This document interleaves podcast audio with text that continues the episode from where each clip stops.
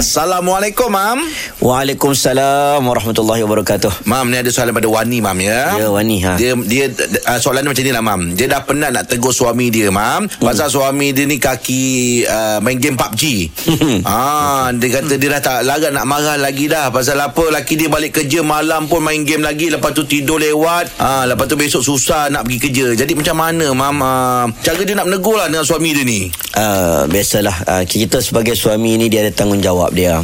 Salah satunya tanggungjawab selain daripada kita bagi nafkah zahir batin, kita disuruh untuk bergaul dengan baik. Wa ashiruhunna bil ma'ruf. Bergaul dengan baik ini termasuk beri masa, beri perhatian, hmm. dengar cakap, kan menjalinkan hubungan yang baik. Ni kalau 24 jam main game apa game apa? PUBG. PUBG. PUBG, PUBG itu sekolah punya. Sekolah punya kan. kalau kau main game tu tak berhenti-henti tak boleh lah. Lepas tu pula ada soalan dia tanya tadi kan, boleh tak dia mendoakan kan? Ah, betul. mendoakan supaya suami dia dapat pengajaran. Ha. Ha, yang ni ni kita doakan suami dapat pengajaran tu apa doa yang dimaksudkan? Kalau doa untuk minta sesuatu yang mendatangkan mudarat, tak boleh lah. Tapi kalau doa untuk memberikan pengajaran sebagai contoh, ha, dia doa untuk suaminya diuji.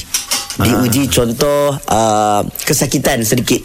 Ha, jangan dia doa sampai sakit sampai mudarat teruk. ya. Tapi kalau doa untuk sesuatu yang boleh mengubah suaminya menjadi ke arah kebaikan, hmm. maka diharuskan. Sebab dulu pernah berlaku ada hadis sahih Bukhari, Nabi cerita kepada kita tentang seorang lelaki namanya Jurash. Jurash. Jurash ni mak dia panggil dia waktu dia tengah solat, mak dia panggil dia panggil tiga empat kali dia tak menyahut panggilan mak dia. Hmm. Panggil panggil panggil tak menyahut sampai mak dia terasa hati, mak dia doa ya Allah, bagilah kepada anak aku satu ujian. Ujian apa? Ujian dia didatangi seorang wanita mumisat wanita yang yang tak berapa elok lah perangai dia.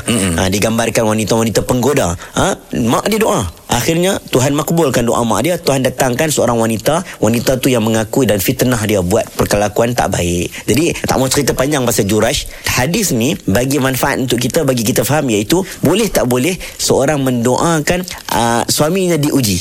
Boleh. Seperti mana dalam kes ni Macam Mak Jurash dia doa Anaknya diuji oleh wanita yang Yang nakal. Ha, Bila dia uji Barulah dia dapat pengajaran. Dia bertaubat pada Allah Subhanahu Wa Taala. Jadi isteri boleh doa untuk suami diuji Tapi jangan doa mudarat Ya. Doa diuji untuk dapat kebaikan Tak ada masalah Okey, Terima kasih, Mam. Mam. Terima kasih, Mam.